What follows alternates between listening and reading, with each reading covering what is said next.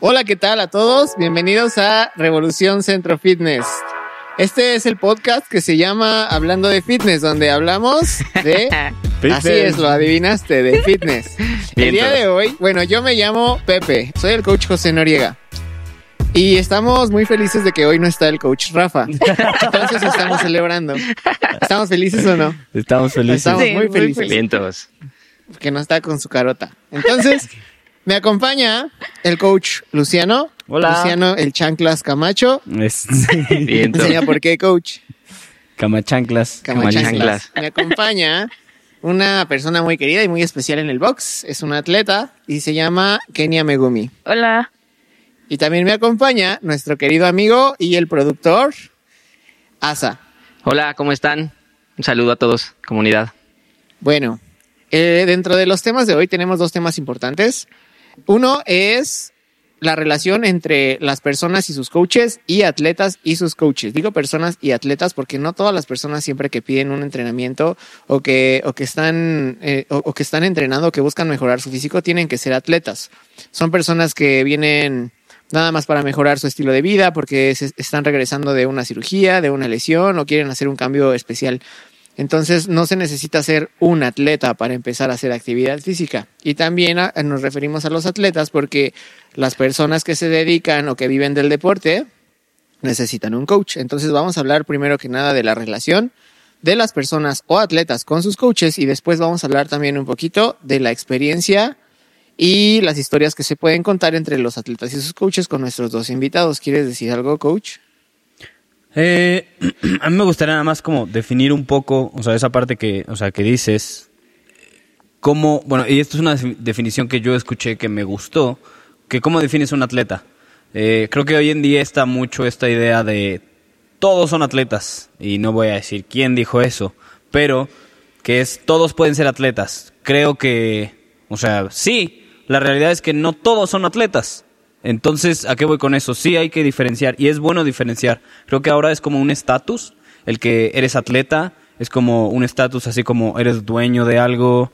eh, ¿Perteneces a algo? Ajá, e- es como, es como un estatus que ahora, hoy en día es como popular y que ahora los atletas pueden ser como famosos, pero había un tiempo donde el ser atleta realmente simple era que estabas dedicado completamente al deporte que estuvieras haciendo. O sea, y, y- no les iba bien. O sea, la realidad es que hay muchos atletas de alto rendimiento que entrenan toda su vida para poder llegar a los Olímpicos y literalmente es el entrenamiento toda su vida y lo hacen durante 25 años y eso no necesariamente les ayuda a, económicamente, por así decirlo. Creo que hay mucha gente que no, no por ser atleta ahora eres famoso. Eh, entonces nada más la definición de atleta que me gustaría dar es, es una persona que casi casi está dispuesta a, perdón la palabra, a morir por ser el mejor. Que está dispuesto a dar todo por ser el mejor. Y para ser el mejor me refiero en su deporte. Y a dejarlo todo. Exacto. Y, y con eso me refiero a, o sea, pueden ser relaciones, eh, puede ser a lo mejor familia, eh, que buscan puntos, o sea, que buscan eh, premios, que buscan un lugar, eh, y que si eso está bien o, o mal, eso, eso no lo defino yo. Pero creo que un atleta de verdad es alguien que está dispuesto a dejar todo para ser el mejor.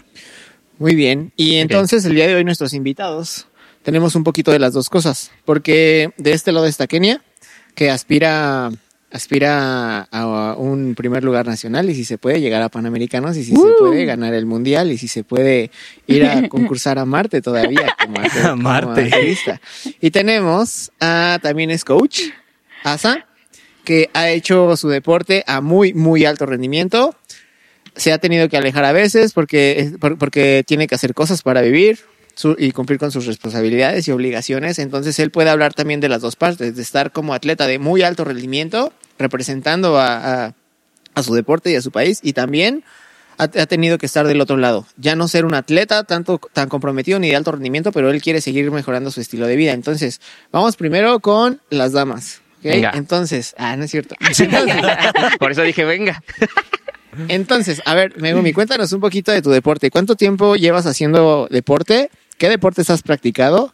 el deporte que practicas ahora, ¿por qué decidiste, por qué decidiste hacerlo eh, en alto rendimiento y empezar a, compe- a- a competir? Cuéntanos un poquito de ti, de tu historia, por favor. ¿Y cuántos años tienes? Ah, tengo 20 años, empecé a hacer deporte como a los 5, empecé jugando tocho bandera a los 5 y a los 7 me cambié a ser flyer, o sea, porrista, Eh, por eso tengo mucha flexibilidad porque era de los que vo- volaban en el aire y tenían que ser ya sea manumeta o algo así y este después a los 8 otra vez me volví a pasar a, a jugar tocho bandera Después hice un poco de atletismo y después de ahí otra vez a, a Tocho Bandera y a porristas al mismo tiempo, como a los 10.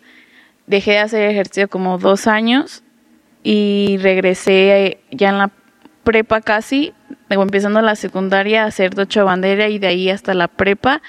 Cuando me fui a vivir a Monterrey, dejé de del deporte de un lado porque allá no me hallaba mucho.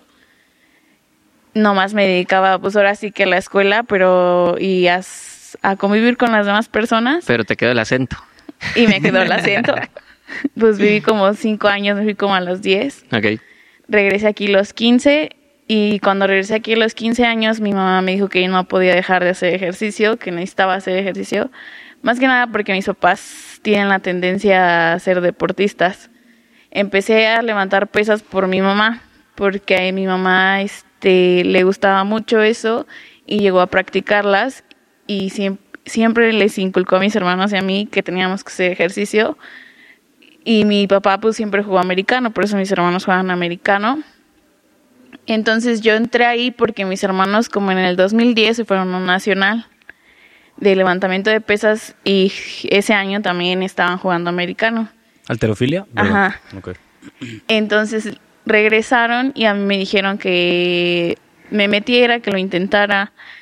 Y me dijo, si no te gusta ya te sales. Pero un día vi a una chava como de 14 años levantar pesas y dije, "Ay, yo quiero ser como ella. Y me empecé a entrenar y a entrenar, a entrenar. Y como a los siete meses fue mi primera competencia. Bueno, a los siete meses fue puro acondicionamiento, aprender a agarrar una barra, hacer una lagartija, una sentadilla.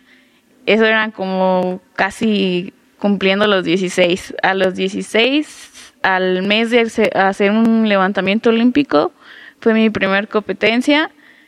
Este, ¿Al la mes? verdad, al mes. Órale. Este, fue mi primera competencia, la verdad es una cosa muy diferente porque tienes el- la atención de todo el mundo y eres tú y dices, ay, nunca me imaginé haber hecho esto y tener el peso en tu cuerpo y que tus piernas se sientan así con duras, con una adrenalina que tú nunca sentía, que no pensabas que ibas a sentir algún día. Y este, y esa vez yo me acuerdo que pasé al, al regional y yo dije, ay, ¿cómo pasé? Y, di- y dije, ay, ¿cómo lo pude hacer? Y desde ahí me puse una meta y dije, yo voy a alcanzar a esta niña que era un año más chica que yo y dije, yo la voy a alcanzar a sus marcas. Y gracias a Dios la pude alcanzar, ya la rebasé. Fui a los regionales, pero en los regionales yo solita me, por un levantamiento, y no hice dos levantamientos, y me, solita, que yo solita perdí mi nacional, pero como la chava que estaba abajo de mí tiró los tres, ya pasé yo. Entonces, este, fue mi primer nacional y mi primer nacional sí fue en Monterrey. Fue, fui sola porque mi entrenador está vetado de la federación, entonces ¿Tenías y 16 todavía? Hijo. Órale. Fui sola y es una experiencia medio rara porque Mm. te sientes como un bicho raro porque todas, la verdad es que todos los demás estados son muy apoyados y nosotros el Estado de México no es nada apoyado la verdad. Y entonces llevan y llevan fisioterapeutas, llevan este psicólogo, llevan coach y yo ese día iba sola, o sea, ese día yo me agarré, me acuerdo que me agarré mi barra y dije, ¿y ahora qué hago? Y estaba hablando por teléfono con mi coach para ver cómo calentaba. Y ese día me acuerdo, éramos 11 y quedé creo que en octavo lugar. Y dije, bueno, esto es para aprender y todo eso, pero aprendes a, a ver los demás deportes también, porque convives con todos en el comedor olímpico, pues todos están ahí, ves gente impresionante, a los basquetbolistas, a los de voleibol, y dices, órale, yo no me imaginaba haber convivido con gente así. Y dije, yo quiero eso para mi vida, no, no quiero convivir con gente que no tenga las mismas metas o que solo quiera salir a fiestas o así. Y eso a la larga pues me causaba conflictos en la escuela porque pues todas mis amigas, ¿no? Me decían, ¿por qué no dejas de entrenar? No te va a pasar nada un día. Y le dije, pues un día para mi cuenta porque hay alguien más en otro lado se está preparando super el doble que yo y yo no lo sé. Entonces me decían, ay, pero no pasa nada si un día no entrenas, te tienes que divertir, tus etapas pasan. Pues sí, pero a lo mejor esas etapas pasan, pero yo logré algo que alguien más no logró. Y entonces por eso es como lo bonito del deporte, porque eres como diferente ahí, no eres igual. Algo que alguna vez escuché, me, me habían dado una estadística de... ¿Quieres un pañuelo, Pepe? Estoy llorando, ¿eh? Sí. Eh, escuché una estadística de que hay más gente, no, no me acuerdo exactamente cuánta gente hay en el mundo. Eh, también la estadística la escuché en, en, inglés y sé que en Estados Unidos, eh, o sea, no, o sea, billones de personas, para ellos billones es distinto a nuestros billones.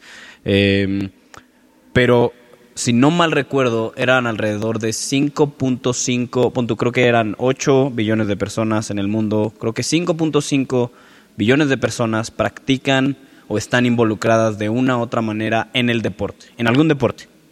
Y era más que la gente que está en redes sociales, eh, que eso fue algo que me impresionó. Creo que la gente que estaba en redes sociales era como la mitad o como, un, como 5 billones. Y, y eso fue, nos estaban dando esa estadística por, por, otra razón. Pero algo que me sorprendió y, y, yo dije, ¿cómo puede ser que haya más gente practicando de una u otra manera o un, de, un deporte que la que está en redes sociales? Digo, ahora ves y todos tienen un celular, todos tienen por lo menos una red social. Pero hay lugares en el mundo que lo único que tienen es una pelota de soccer. Y eso es, y, y eso es algo que, el, el deporte algo que me gusta mucho de ello, es que trae comunidad de una otra forma. Que así sea de otro país, si tú llegas con una, y en este ejemplo, con una barra, eh, con, un, con un alterista que es de, de China y que no tiene idea de, eh, del español, que no sabe hablar el mismo idioma y tú tampoco, pero hablan el mismo lenguaje del deporte, conocen el mismo deporte, y eso es en el soccer. Y, y bueno, nada más esta estadística, creo que de verdad el deporte en general tiene no diría potencial, pero simplemente es, eh, es como otro lenguaje, literalmente. Creo que, o sea, lo que comenta Kenia, eh, a mí me gustaría escuchar un poco más eh, de, de, ASA. Bueno, gracias por compartir, Kenia. De nada. Me, me, gustaría escuchar, en, o sea, de ASA en la parte del deporte, cómo, bueno, un, primero tu experiencia y ya después vamos a las preguntas. Ok. bueno, pues un saludo a todos, a toda la comunidad que nos está viendo. Eh, bueno, mi experiencia en el deporte ha sido bien difícil, bien complicada. Eh, primero porque siempre empiezas con esa inocencia, ¿no? Todos empezamos con esa inocencia de, de solo me gusta y solo me quiero divertir y todo es así como padre. Pero ya cuando quieres entrar a una parte en la que quieres ir a competir, en la que quieres este, algo más, ya se empieza a tornar un poquito más complicada la cosa, ¿no? Y ahí es donde entra como un poquito el temple de, de tu carácter, el temple de la persona, ¿no? O sea, ahí es donde se divide la persona que solamente se quiere divertir y la persona que sí quiere algo más, ¿no? Que sí quiere llegar a algo más. Y yo estuve en un punto así, o sea, yo estuve en un punto en el que dije, bueno, quiero algo más, hasta aquí, solo vengo a entrenar, sigo entrenando más, entreno otras cosas y entonces eh, pues se abre un mundo de posibilidades, de panoramas, donde empiezas a disfrutar otras cosas, donde empiezas a hacer otras cosas. Eh, en mi caso y la experiencia que yo tengo, pues bueno, eh, el arte marcial que yo practico es un arte marcial que se llama Hedon Gomdo. Para muchos es un arte totalmente desconocido, pero para otros no. Es uno de los tres artes marciales principales en Corea, junto con el Taekwondo y el Hapkido. Este arte marcial pues maneja artes tradicionales de la espada coreana, ¿no? Entonces, eh, el estar entrenando eso es complicado. Primero porque siempre nunca va a haber la eh, las personas que te digan, y bueno, ¿y de qué te va a servir eso, no? O sea, de entrada nada más el hecho de que te digan, bueno, ¿y para qué te sirve saber una espada, no? Que a mí se me hace, hijo, perdón por la palabra, para mí se me hace totalmente ignorante, ¿no? De una persona que te llegue a preguntar eso. Porque pues lo mismo puedo preguntar yo, eh, ¿de qué te sirve saber bailar, no? O ¿de qué te sirve saber danza? O ¿de qué te sirve saber tocar una flauta, no? O ¿de qué te sirve saber Sí. tocar el pandero, tal cual, ¿no? Entonces, o sea, pues ¿de qué te sirve? Pues te sirve para enriquecer tu conocimiento, tu carácter, tu forma de ser, eh, tus emociones, para poder expresar tus emociones. En el deporte se expresan muchísimas emociones. El deporte que sea natación, alterofilia, crossfit, artes marciales, en cualquier deporte se expresa las emociones al máximo, ¿no? Y las tienes a flor de piel y sacas todo el coraje y sacas toda tu tristeza y sacas todo tu, tu felicidad y sacas todo, ¿no? En el momento que estás en la línea de, de competencia y te paras enfrente de la gente es eh, pelear contra contra todas las emociones que están ahí, ¿no? Todos los que te están viendo, todos los que estás pensando, si te, te viene a la mente si entrenaste lo suficiente, cuánto entrenaste, eh, estás viendo a los demás entre, este, a competir y dices, híjole, como que no sé si mi entrenamiento fue suficiente y luego te concentras y dices, no, sí, creo que entrené hasta más, o me siento mejor, o me siento más preparado, o creo que me faltó entrenar. Todas esas cosas aparecen en una competencia, siempre, siempre, siempre. Algo que, perdón que te interrumpa, algo que nada más quería eh, como puntualizar. Dijiste, primero, es un arte marcial y después dijiste en el deporte. Ah, bueno, o ¿Hay sea... alguna diferencia en esas? Sí. eh, hay mucha diferencia entre las artes marciales y el deporte, ¿no? Algunas artes marciales se han ido, no sé si exista esa palabra, deportivizando o haciendo un poco más de deporte, como el caso del taekwondo, como el caso del karate. Eh, ese tipo de artes marciales se han ido eh, yendo un poquito y se han dividido, como muchos deportes y como muchas artes marciales, en dos. ¿no? Una, ah, existe la rama del, del, del taekwondo o taekwondo, como se pronuncia en coreano, eh, que, que se va solamente a lo que es la raíz del arte marcial, ¿no? O sea, inclusive hay competencias, pero hay competencias y las competencias más fuertes no son de combate, sino son de forma, son de rompimientos de tablas, son cosas que, que requieren el arte marcial en sí, ¿no? Y la otra parte que ya se está haciendo olímpica, que ya es concentrarse total en el combate y, y solo entrenan combate. Y bueno, yo tengo conocidos y amigos que en el taekwondo eh, entrenan puro combate, ya ni siquiera entrenan formas, ya nada más es centrarse en combate y centrarse en, en, en las competencias de combate para ir a las olimpiadas y para y que es totalmente válido y es totalmente padre, ¿no? Yo los veo así entrenar y está súper padre, ¿no? En mi caso y lo que yo compito es arte marcial y de hecho eh, al mundial que fui es el mundial de artes marciales, así como existe el mundial de atletismo, así como existe el mundial de fútbol, como existe el mundial de otros deportes, de natación, pues también existe el mundial de artes marciales y bueno, tuve la fortuna de ir a representar a México en el mundial de artes marciales del año pasado.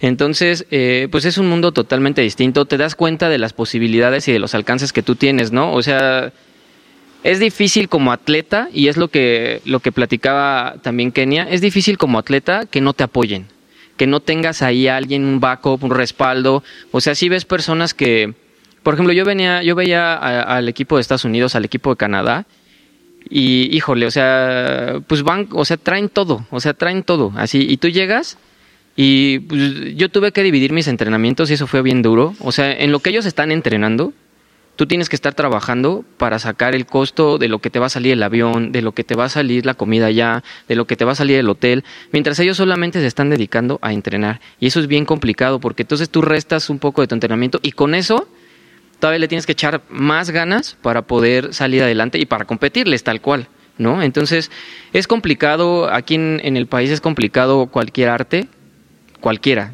ya sea y cualquier deporte. Eh, eh, salir adelante en cualquier arte, cualquier deporte es complicado, pero pues es difícil, pero también tiene también tiene esa parte padre y esa parte donde eh, pues disfrutas el arte marcial, donde disfrutas lo que estás haciendo, donde disfrutas todo, ¿no? No todo es malo, sino eh, las cosas también las disfrutas, también las aprendes, o sea, también ese sufrimiento lo aprendes a apreciar, también son experiencias, también son eh, buenas cosas, también el hecho de que te cueste mucho trabajo ir a tus competencias y sacar el dinero y tener que trabajar, también lo disfrutas, también disfrutas esa parte donde eh, pues no... eh, pues donde no todo es color de rosa y no todo te lo ponen bonito, sino que tienes que trabajar y tienes que echarle ganas y aparte tienes que estar sacando las cosas y aparte tienes que estar haciendo actividades. Eso también es parte de la experiencia y también lo disfrutas mucho. Entonces, bueno, pues eso es un poquito de lo que de la pregunta que me hacían inicialmente. Pepino, yo te quería preguntar, ¿cuál es la frase que te gusta del deporte? ¿Cuál es tu frase ¿Qué es favorita? tan gracioso? ¿Qué es tan gracioso? Ah, una frase que me gusta mucho y que para todo la pongo de estandarte es que los deportes no te crean carácter, sino que lo revelan. Y, y aplica para todas las personas, no solamente si quieres competir o si, o si aspiras este alto rendimiento, sino, bueno, voy a poner un ejemplo, cuando, cuando meten a un niño a hacer ejercicio, a veces los papás piensan que por meterlo a hacer ejercicio o a una disciplina, a un deporte, el niño se va a hacer más valiente o más fuerte simplemente por estar ahí, por, pero no. La verdad es que todos los deportes, todos, todos, todos los deportes, siempre te hacen sacar cosas que no sabías, que no conocías de ti. Son un reto, son un reto personal y aprendes cosas que son para ti, para nadie más, para darle gusto a nadie más. Y si vas a tener carácter, cualquier tipo de deporte que lo practiques, te, lo va a revelar. O sea, te vas a dar cuenta de, de cosas que, que no creías que era capaz y, y, y creo que todas las personas que nos escuchan se pueden identificar en algún momento de su vida con, con, ese, con esa frase. Este, Algo, ya- perdón, nada más algo curioso de eso es hace poco en una clase que estoy tomando en, en la licenciatura, es que el carácter eh, se, se aprende y el temperamento es hereditario, o sea, es genético, por así decirlo. Naces con un temperamento, que lo que no me acuerdo era la definición de ambas, pero el, o sea, el carácter se va formando y, y yo antes pensaba que el, el deporte sí formaba carácter y como que todavía estoy, pues creo que sí forma, pero no. o sea, como que sí, pero no. Yo creía que sí y a lo mejor estoy en lo incorrecto. Em, no, sí, ¿Lo no, creo revela? que no. Sí, yo ¿Lo creo que forma o sí. lo revela? No, yo creo que sí lo revela. O sea, creo que hay, creo que hay ciertas cosas que el mismo deporte te lo puedo decir por, eh, o sea, por personalmente. Y ni siquiera es el deporte, porque no lo veo como deporte, sino para mí el hacer ejercicio me, gracias a Dios, el, lo único consistente que yo había hecho en toda mi vida era hacer ejercicio. Y gracias a que me di cuenta de eso y que Dios lo trajo a mi mente, fue que me pude dar cuenta que entonces si pude hacer esto consistentemente, hay otras cosas que también puedo hacer consistentemente. Ajá. Y eso ha sido en, en la vida laboral, y eso ha sido en mis relaciones familiares y con amigos y con gente que, eh, que aprecio mucho y que amo. Eh, esa consistencia, ¿no? Consistencia en mi ritmo, consistencia en mis hábitos, todo eso. Entonces, a lo mejor no diría que eso me lo formó, eh, mm, pero no lo sé. O sea, es, es- es como una pregunta que no sé. Creería que hay algo del deporte que sí te puede ayudar a formar un poco el carácter, pero definitivamente sí creo que lo revela más que formarlo. Eso sí, no sé si diría solo lo revela, sino creo que sí lo formaré un poco, pero no lo sé. Tal vez cada quien le pueda dar su significado, ¿no? Claro. Eh, y regresando al tema, quiero que nos cuenten nuestros dos invitados cuál ha sido su experiencia en todos estos años que llevan haciendo deporte con el coach, con sus entrenadores. Si han tenido buenos coaches, si han tenido coaches no tan buenos, que han aprendido, si han tenido este, situaciones difíciles, si siempre han- se han sentido apoyados, si, lo- si sus entrenadores en verdad los apoyan o a veces los, los echan para atrás o ese tipo de cosas. Quisiera saber un poquito más. A ver, Kenia, cuéntanos, por favor. Pues he tenido bastantes coaches, pero bueno, digamos que los que más me el que me formó en de ser más así como disciplinada o enseñarme un deporte de alto rendimiento, este ha sido uno, este él tenía una forma de enseñar las cosas muy agresivas Ok. era te hablaba y te decía, ay, qué culero lo haces, perdón la grosería, qué feo lo haces. O sea, por ejemplo, si eres nueva o, o no le caías bien, te decía, ¿y tú qué haces aquí? ¿Quién te dejó entrar? Yo. ¿Así? así era. Órale. Y así trataba luego unos de americano, porque él también es preparador físico de un equipo de americano. Entonces, si no le caías bien, pero pues ibas porque este, lo habían recomendado o, tu mamá le había dicho que sí lo podía aceptar porque te- él se llevaba bien con tu mamá o cosas así. A mí nunca me trató mal más que al final. Este, pero yo llegaba a ver cómo trataba a los demás y les decía, ay, qué culero lo haces, qué feo lo haces, qué es aquí, no sé para qué vienes, este, nunca te va a salir o así. Ay, ve qué feo y era como una forma de, pues de hacerlos menos o de o hacerlos a un lado. Yo entrenaba en un lugar donde todos hacían alterofilia. Entonces era como un lugar muy competitivo. Porque yo era una de las bueno, era una las una de las mujeres más fuertes de ahí, pero como yo me llevaba también con el entrenador, los demás deportistas competían mucho conmigo. Los hombres también. Entonces llegaba a tener rivalidades, pero con los hombres, y yo nunca los veía como competencia. Yo siempre he dicho, no me puedo poner a competir con alguien con el que entreno de una forma negativa. Sana sí, pero negativa yo creo que no porque la relación personal se rompe. O más allá es envidia. Y no puedes tener una competencia si alguien te llega a envidiar algo, ¿no? Entonces es difícil luego entrenar en una zona cuando hacen el mismo deporte porque siempre hay yo cargo más que tú y un hombre no se puede comparar con la fuerza de una mujer porque los hombres tienden a ser más fuertes la verdad que una mujer. Entonces era como tú estás más yo cargué más que tú pues sí pero tú pesas más y tú eres hombre no Ajá. entonces yo en el lugar donde entrenaba yo ya me sentía mal porque hubo un tiempo en que tenía conflictos ahí y el coach que yo tenía era- todo lo trabajaba psicológicamente, pero tus problemas en contra de ti, o sea, en vez de ayudarte a resolverlos como manipulándote, diciéndote, "Es- tú sin mí no vas a hacer nada, o sea, Ok. tú sin mí saliendo de aquí vas a tener puros problemas. Y era así y, y varias veces pensaba que mis papás eran el problema yo, ¿no? O sea, que no me querían o que no me apoyaban. Y no era así, yo lo creí por esa idea que él me hizo creer. ¿Cómo fue, perdón, cómo fue que te diste cuenta que no era así? Lo de tus papás, o sea, que era que te estaba mintiendo.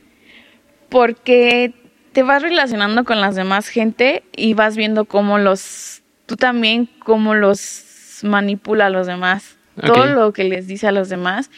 Y un día en que yo tuve, bueno, ahí yo conocí a Luis, Mm, que es mi novio. Este, entonces, Así que no, no siempre soltera. me trataba cuando yo estaba mal o algo con Luis siempre me trataba y me decía cosas mal de él cuando él la verdad siempre lo que ha hecho es apoyarme pero siempre era lo malo o sea él te quiere ver mal a ti y él te quiere hacer menos a menos a ti él no quiere que tú crezcas y yo me quedaba así como y será cierto y luego él entraba y le decía lo mismo. Es que ella quiere hacerte menos a ti. Y era como ponernos en contra y decía como, pero ¿por qué? ¿Qué le he hecho? O sea, ¿qué le ha hecho la vida? Y de hecho tiene a un deportista que, o sea, estaba impresionante y pudo haber ido a mundiales, pero por su orgullo, él iba a ir a los Olímpicos de Atenas Ok. pero se lesionó por jugar fútbol soccer, se rompió el tobillo. Entonces ya no fue. Y de ahí él siempre nos dijo, no pueden hacer otro deporte que no sea el levantamiento de pesas. Si tú haces levantamiento y tocho, te decía que tenías que decidir por uno, que no podías hacer los dos. Y te prohibía, por ejemplo, a mí en mis competencias, antes de mis competencias, este normalmente me prohibía que salir, que ir a juegos, o sea, divertirme, ¿no? O sea, no Ajá. podía hacer cosas. Y así hasta la fecha lo hago porque se me quedó, pero luego pienso las cosas y digo, bueno, pero yo no veo que las olímpicas hagan esto, ¿no? O sea, no lo veo tan malo. Entonces ese chavo nunca lo dejó Salir adelante. salir adelante, lo estancó y ahí se quedó él. Y ya está grande, ya tiene como veintitantos años, pero no lo conocen y está súper fuerte, pero ya no va a salir de ahí porque su idea es él y él lo hizo y él es el mejor coach del mundo y nadie lo va a sacar de ahí. Y yo me fui dando cuenta porque yo tenía más problemas y más problemas y con él me estancaba y me decía, no, no, no. Y hubo un tiempo en que yo me sentía así toda tensa y todos los días después del entrenamiento lloraba porque decía, ¿qué hago mal? ¿Por qué no me sale? ¿Por qué esto?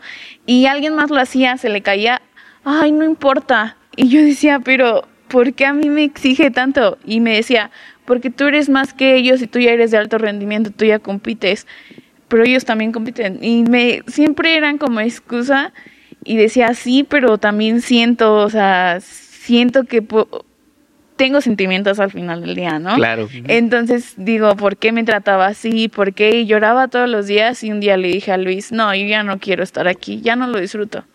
Y cuando llegas a no disfrutar tu deporte es feo porque le inviertes años para que un día ya alguien llega y te diga, no, ya no. Y dices, no.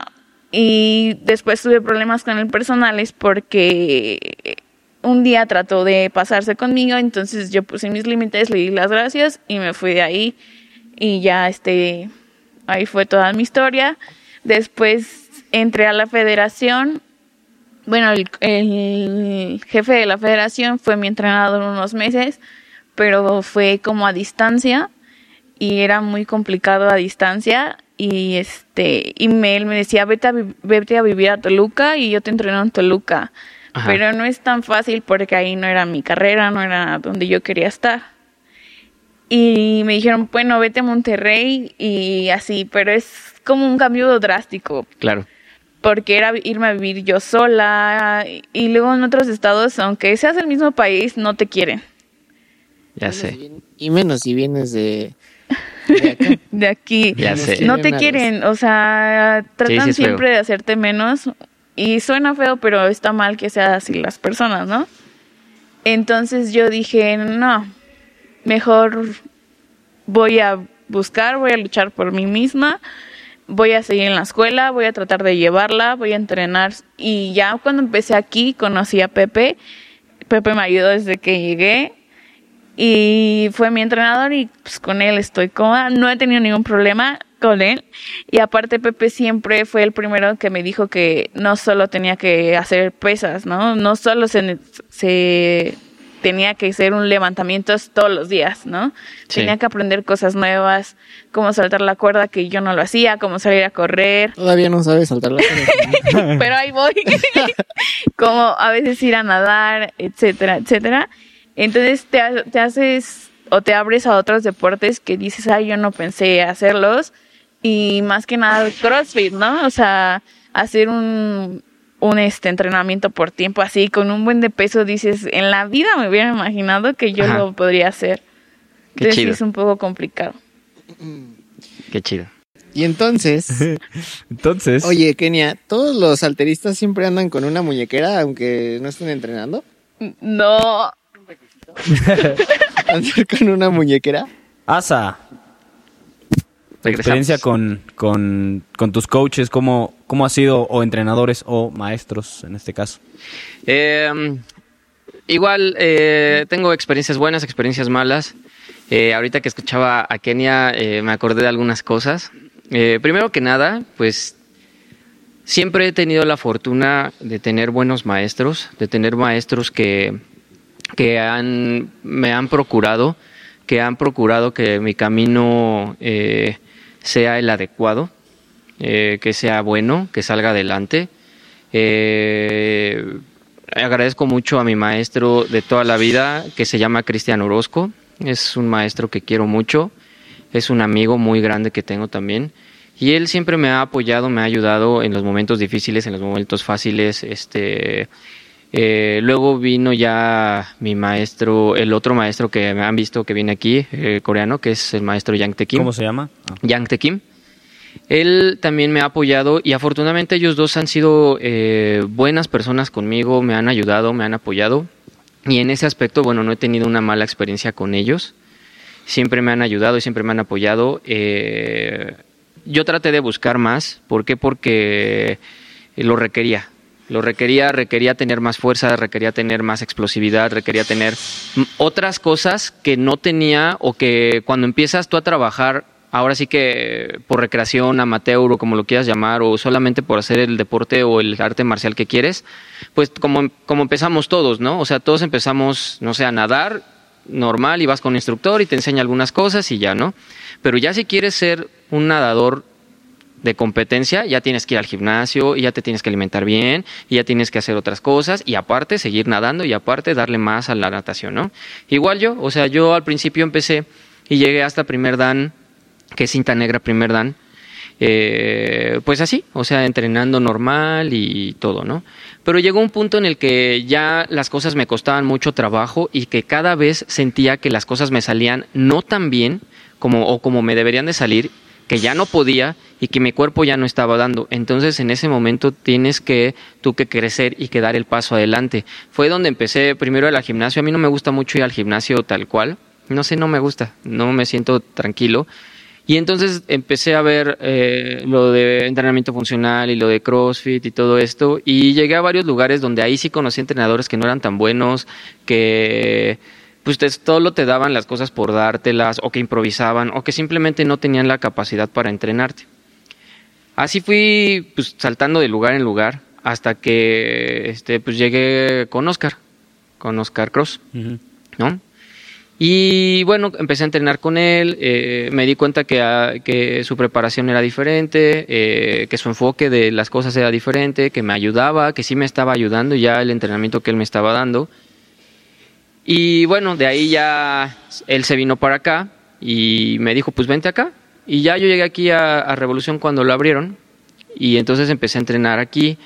Luego ya empecé a entrenar eh, con el coach Rafa. Eh, ¿Por qué? Porque pues lo tenía aquí más seguido. Eh, por supuesto que también hablé con Oscar y le dije, oye, ¿sabes qué? Pues ya no vienes tú tan seguido, estás terminando tu carrera, necesito que alguien esté un poquito más conmigo entrenándome y estando al pendiente y todo esto. Y le dije, pues muchas gracias por lo que hiciste por mí, porque a final de cuentas eh, hizo muchas cosas buenas por mí y le tengo mucho cariño y también se lo agradecí mucho y se lo agradezco mucho hasta la fecha. Y entonces ya empecé a entrenar con el coach Rafa, que también me apoyó y me ayudó mucho, y él fue el que me empezó a ayudar para mi preparación ya de las, de las últimas competencias que tuve internacionales. Y también le agradezco mucho el entrenamiento y lo que hizo por mí porque me ayudó muchísimo. Entonces, pues sí tuve una experiencia ahí medio fea con los entrenamientos, sobre todo funcional, donde tienes que eh, darte cuenta y eso es bien difícil y por eso aquí es, es, es, bueno y me gusta mucho venir aquí porque ustedes como coaches están muy bien preparados. Me gusta mucho ver ese tipo de calidad que le dan al cliente que no en otros lados te lo dan porque te digo, yo he estado en muchos lados.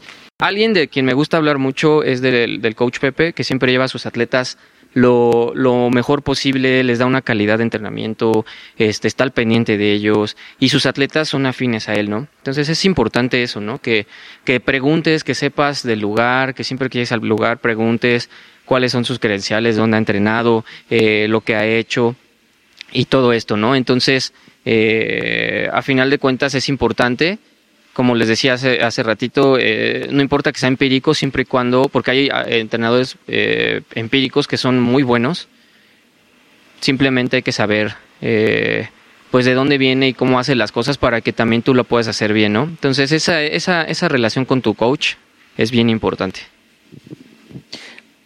Y bueno, más que nada este, este podcast, el capítulo de hoy, casi siempre hablamos de de cuál es la preparación, cuáles son los métodos que, utilizan o utilizamos los coaches, qué está bien y qué está mal dentro de un programa de entrenamiento. Y hoy quisimos darle espacio a esta parte que es la relación, ¿no? Al fin y al cabo somos seres que se relacionan y creamos nuestros, nuestra forma de ser, nuestro, nuestro estado de ánimo, todos, todos son relaciones. La relación con tu familia, tus valores, la relación con tus amigos. Uno es las personas con las que se rodea. Entonces, si lo que te importa es hacer bien tu entrenamiento, mejorar tu estilo de vida, es importante la relación que, te, llevas con tu coach, que te puedas comunicar, que sea cómodo, que sea algo, algo positivo para los dos, lo que él te dice, lo que tú le aportas, y si no, no pasa nada. A veces pasa aquí, aquí y creo que también en otros gimnasios de que si está un, un cliente con un coach y de plano no, no hacen clic, pues, pues se lo transfiere a otro coach y pasa y es normal y no debe de haber ningún récord ni ningún resentimiento porque de eso se trata también el, ser, el entrenar a alguien, ¿no? De hacerlo mejorar y ayudarle a, llegar a sus metas. ¿O, qué opinas, coach? Coach Luciano. Sí, creo que en eso, digo, a mí no me gustaría meterme mucho, pero algo que, o sea, yo puedo hablar personalmente, yo la verdad nunca he hecho un deporte a alto rendimiento, nunca, y por lo mismo, digo, he tenido gente o sea, diría entrenadores como en un gimnasio, eh, obviamente un profesor cuando hacía natación, pero nunca he tenido como tal una relación yo como, ya sea como atleta o como cliente con un coach solo una vez y eso fue recientemente. Y también no fue una experiencia, aprendí varias cosas, en especial para mí como coach. Eh, aprendí cosas que no quiero hacer y también fue una relación a distancia. Entonces, concuerdo mucho con lo que decía Kenia. Creo que es. Yo antes decía, pues sí, sí se puede a distancia y está bien, pero hay, de verdad que hay muchas cosas. O sea, la relación que puedas desarrollar con un, con un coach es. algo que alguna vez escuché. Eh, y, esto creo que también es, es en Estados Unidos. Hay como muchas estadísticas en, en general de allá, porque el mismo deporte se, se impulsa mucho allá. Eh, hoy en día hay mucha gente que por una u otra cosa a lo mejor no tienen cercano a su papá o a lo mejor no tienen padre. Entonces un coach se vuelve una figura paterna de una manera para muchísima gente. Y, y sé que de verdad un coach podría cambiarle la vida a una persona. Eh, y, y, por eso, o sea, por eso creo que el deporte es, puede ser algo muy poderoso para bien, tanto como para mal. Y aquí digo, escuchamos varias perspectivas eh, y es algo que me gusta mucho, son como testimonios de cosas reales que han pasado. Algo que sí creo y que me gustó mucho que comentó Asa es esta parte de, creo que es necesario si tú tienes un coach eh, y quieres buscar a otro coach, que hables primero con tu coach claro, y le digas, las razones por las cuales estás pensando esto o si ya tomaste una decisión, que digas, eh, que le expliques por qué, ¿no? Y digo, ya depende de cada persona. Hay gente que puede decir, sabes que no, o sea, simplemente no te voy a decir mis razones y ya no quiero trabajar contigo, X, ¿no? Pero creo que es, es, yo sé que si alguien llegara conmigo y me dijera eso, me gustaría saber las razones. Claro. Y también como coach tienes que aprender a no eh, tomártelo personal. Una, no tomártelo personal y también que no sea, o sea, no es tu cliente, no es tu atleta, es una persona que está trabajando contigo por alguna razón, ¿no? Por muchas razones. Entonces no tomártelo, no tomar posesión, porque al final del día son personas, no, no como si fuera un juguete. Eh, y comentando lo que decía Pepe, creo que, digo, aquí en, eh, en Revo, que somos varios coaches, creo que al mismo tiempo como coaches, cuando desarrollas una relación entre coaches sobre, ¿sabes qué? Las personas no son juguetes y no son tuyos. Eh, al mismo tiempo, hay gente que se, que se va contigo por alguna razón, hay gente que se va conmigo por alguna razón, hay gente que se va con otro coach por otras razones, y si en algún momento eso cambia, simplemente tener una conversación, primero ellos dos, cliente y coach, y después, obviamente, entre coaches. Pero creo que es necesario desarrollar una relación buena entre coaches para que eso pueda suceder. Sí, claro. Y fíjate que ya para terminar, eh, que te decía que con Kenia me acordé de algo, también como, como entrenador, como maestro, como coach, eh, aprendes muchas cosas y a veces, a veces es difícil. Por ejemplo, yo me acuerdo eh, de una, siendo maestro de una alumna, que, que dejó de entrenar porque pues, la presioné demasiado. O sea, porque la presioné demasiado, no así de mala manera, pero sí la presionaba porque ella... Eh, o sea, a veces que también el atleta no sabe lo que quiere y te pide, oye, ¿sabes que yo quiero llegar al top? Pero cuando lo empiezas a presionar para que llegue al top, es cuando dice, no, es que sabes que ya me di cuenta que no. Sí. No, pero no dicen. Ajá. Nada más empiezan a ser inconsistentes y tú dices, ¿qué pasa? ¿No que querías? Lo, yo le estoy haciendo mal, ¿qué está pasando? Exacto, y yo también cuestioné mi método, aunque dije, no, porque, o sea, no debo de dudar de mi método, a lo mejor sí irlo modificando, sí irlo cambiando, sí cambiar ciertas cosas, eh, pero sí es algo bien complicado porque... los atletas, hay personas que llegan a creer que es fácil, es fácil por decir, quiero ser un top, quiero ser el top 5 del mundo. Y así nomás, es que es muy fácil a veces decir las palabras, ahora sí, como se dice. a ya dedicarte al 100%, porque no solamente es en el deporte, ¿no? Ya tienes que cambiar tu estilo de vida, Claro. dormirte temprano, comer bien, este, tener ciertas cosas o entrenar un poquito más, esforzarte más. Y hay gente que ya cuando se está esforzando más, ya dice, ya no Sí, quiero. ya no quiero. No, y fíjate que sí me dijo, ¿no? O sea, habló conmigo y me dijo, ¿sabes qué? Ah, Es que antes me gustaba mucho hacer esto y ahora ya no, ya sí, hasta me molesta hacerlo, ya no quiero.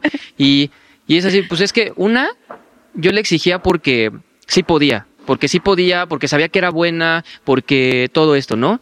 Y entonces esta persona, eh, pues yo sabía que yo sabía que si le exigía más lo iba a lograr, pero ya tam- también es parte de su mentalidad. A lo mejor sí quería, pero no quería, ¿no? ¿Me explico? O sea, sí quería llegar, sí quería hacer, pero no sabía que iba a ser así, ¿no? Y a final de cuentas eh, eh, fue complicada esa, esa situación, fue difícil.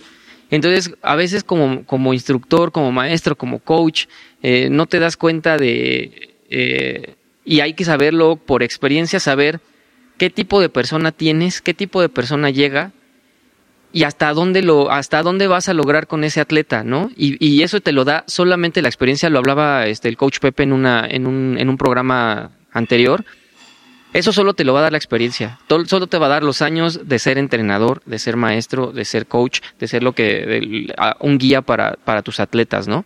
Y que tú sepas que, como dices, no, eso que dijiste es bien importante, que lo vuelvo a repetir, hablar con tu entrenador y tener esa relación es importante, es importante, es importante decirle, sabes que ya no puedo entrenar contigo porque me voy a cambiar de lugar, porque me voy a cambiar de, de- de gimnasio, porque me voy a cambiar y ser agradecido con lo que te están dando, ¿no? Porque fuera de que les estás pagando, el dinero no importa, porque lo que tú me estás dando es más valioso que el dinero, es un conocimiento que no se adquiere de cualquier persona y que tú lo adquiriste en algún punto. Y el conocimiento es invaluable. Entonces, tienes que ser agradecido con tu entrenador, tienes que ser agradecido con tu coach, con tu maestro, con lo que tengas y darle las gracias y darle las gracias por su conocimiento porque bueno o malo o bien dado o mal dado te lo dio. Entonces tienes que ser agradecido y decirle, oye, ¿sabes qué? Ser honesto y decirle, ¿sabes qué? Me voy a cambiar por esto, o voy a ir para acá, o voy a hacer esto. Pero siempre es importante ser humilde, agradecido con el entrenador que te dio el conocimiento, bien o mal. Muchísimas gracias. Muchísimas gracias, Asa. ¿Algo? Más. ¿Algo más, Kenia? No, yo. ¿No estás bien? Sí. ¿Todo bien? Qué bueno. ¿Tu coach? ¿No? No, creo que estuvo muy bien. ¿Tú, Asa? No, pues muchas gracias a todos. eh, muchas gracias por invitarnos a, aquí a- al programa de Colectivo Revolución Centro Fitness. No se olviden seguir a los coaches en redes sociales. Ahí aparecen sus Instagrams en, durante el programa. Véanlo. Eh, de todos modos, si no, al final del programa aparecen las redes sociales de Revolución Centro Fitness, donde pueden seguir a los entrenadores. Aquí hay excelentes entrenadores, entre- excelentes coaches que pueden ayudarles tanto en su proceso amateur como en su proceso de alto rendimiento. Y bueno, Muchas gracias por escucharnos. Nos vemos la próxima. Bye bye. Adiós. Gracias. Bye. Bye. tomen agua.